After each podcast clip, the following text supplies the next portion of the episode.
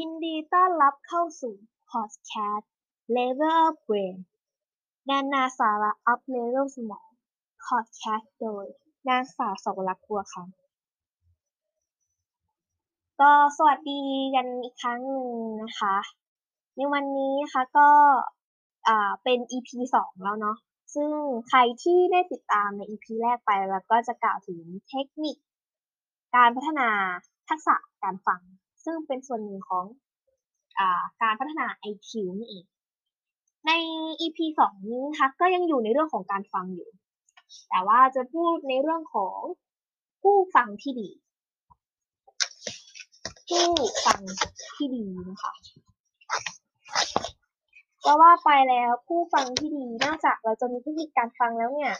มันก็มีวิธีวางตัวให้เป็นผู้ฟังที่ดีอยู่เช่นกัน ซึ่งการเป็นผู้ฟังที่ดีมันก็ถือเป็นอีกเทคนิคหนึ่งที่จะทำให้คุณเนี่ยเข้าใจในสิ่งที่อาจารย์บรรยายมากขึ้นไปอีก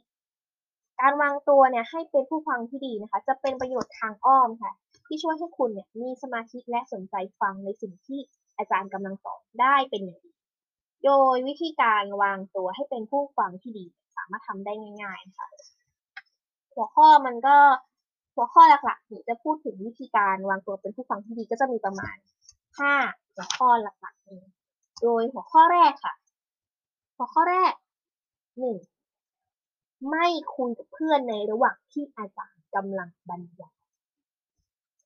การพูดคุยกับเพื่อนนอกจากจะทำให้ไม่เข้าใจ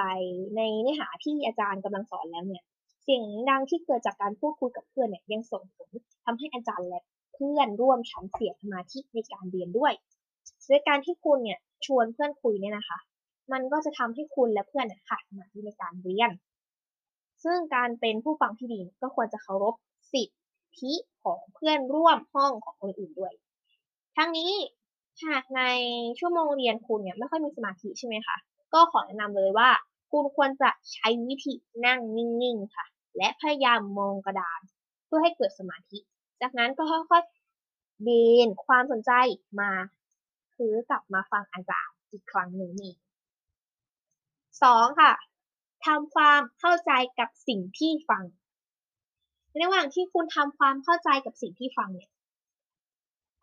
จากการบรรยาย ก็ขอแนะนำว่าให้คุณเนี่ยพยายามทำความเข้าใจ คิดและวิเคราะห์ในเนื้อหาที่อาจารย์กำลังบรรยายด้วย เพราะ การพยายามทำความเข้าใจ เนื้อหา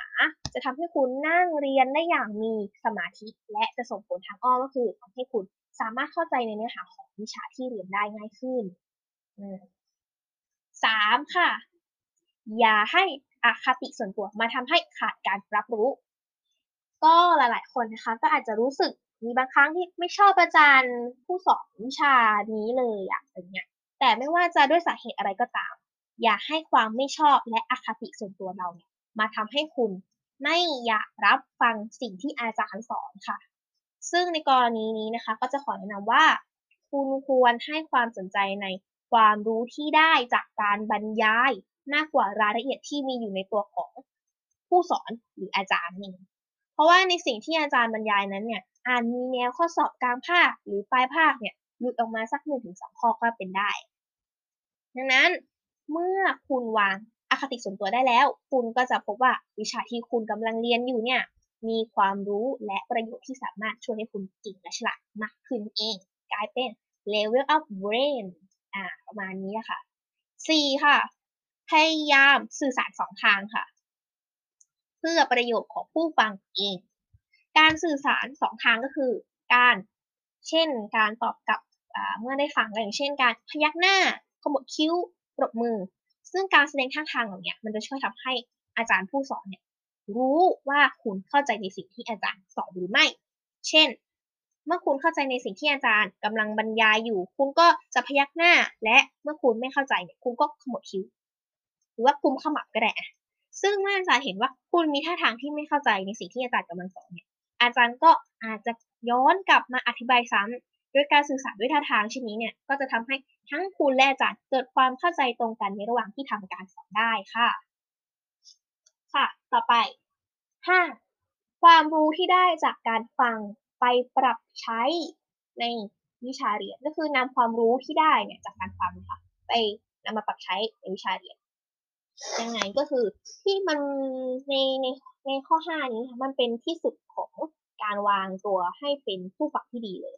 ก็คือการรู้จักนำความรู้ที่ได้จากการฟังไปปรับใช้กับความรู้ในวิชาเรียน เพราะสิ่งที่ได้จากการฟังเนี่ยจะเกิดประโยชน์มากที่สุดก็ต่อเมื่อความรู้เหล่านั้นถูกนำปรับปรับไปใช้ได้จริง มากไปกว่านั้นนะคะ การนำความรู้ที่ได้ไปใช้ให้เกิดประโยชน์เนี่ยยังช่วยทำให้คุณกลายเป็นคนเก่งที่สามารถพัฒนาตนเองได้อย่างดีเยี่ยมด้วย ใน EP นี้ก็จะสั้นนิดนึงนะคะ ด้วยความที่หัวข้อเราสืบเนื่องต่อจากเทคนิคพัฒนาการทักษะการฟังเนาะซึ่งเป็นส่วนหนึ่งของพัฒนา IQ ด้วยนั่ก็นี่ก็นี่ก็จะเป็นเทคนิคที่ช่วยในการเรียนของเพื่อนๆของนักเรียนของทุกวัยนะคะจะขึ้นขึ้นในหัวข้อถัดไปค่ะ ใน EP 3 นะคะ ถัดไป เราจะขึ้นแทักษะใหม่แล้วเนาะคือเกี่ยวกับทักษะการพูด เราจะพูดถึงเทคนิค เทคนิคพัฒนาการพูด การพูดเนี่ยว่ามันมีส่วนหนึ่งว่าอ่ามันสำคัญยังไง แล้วมันไปช่วยในเรื่องการเรียน แล้วก็พัฒนาคิวยังไงบ้าง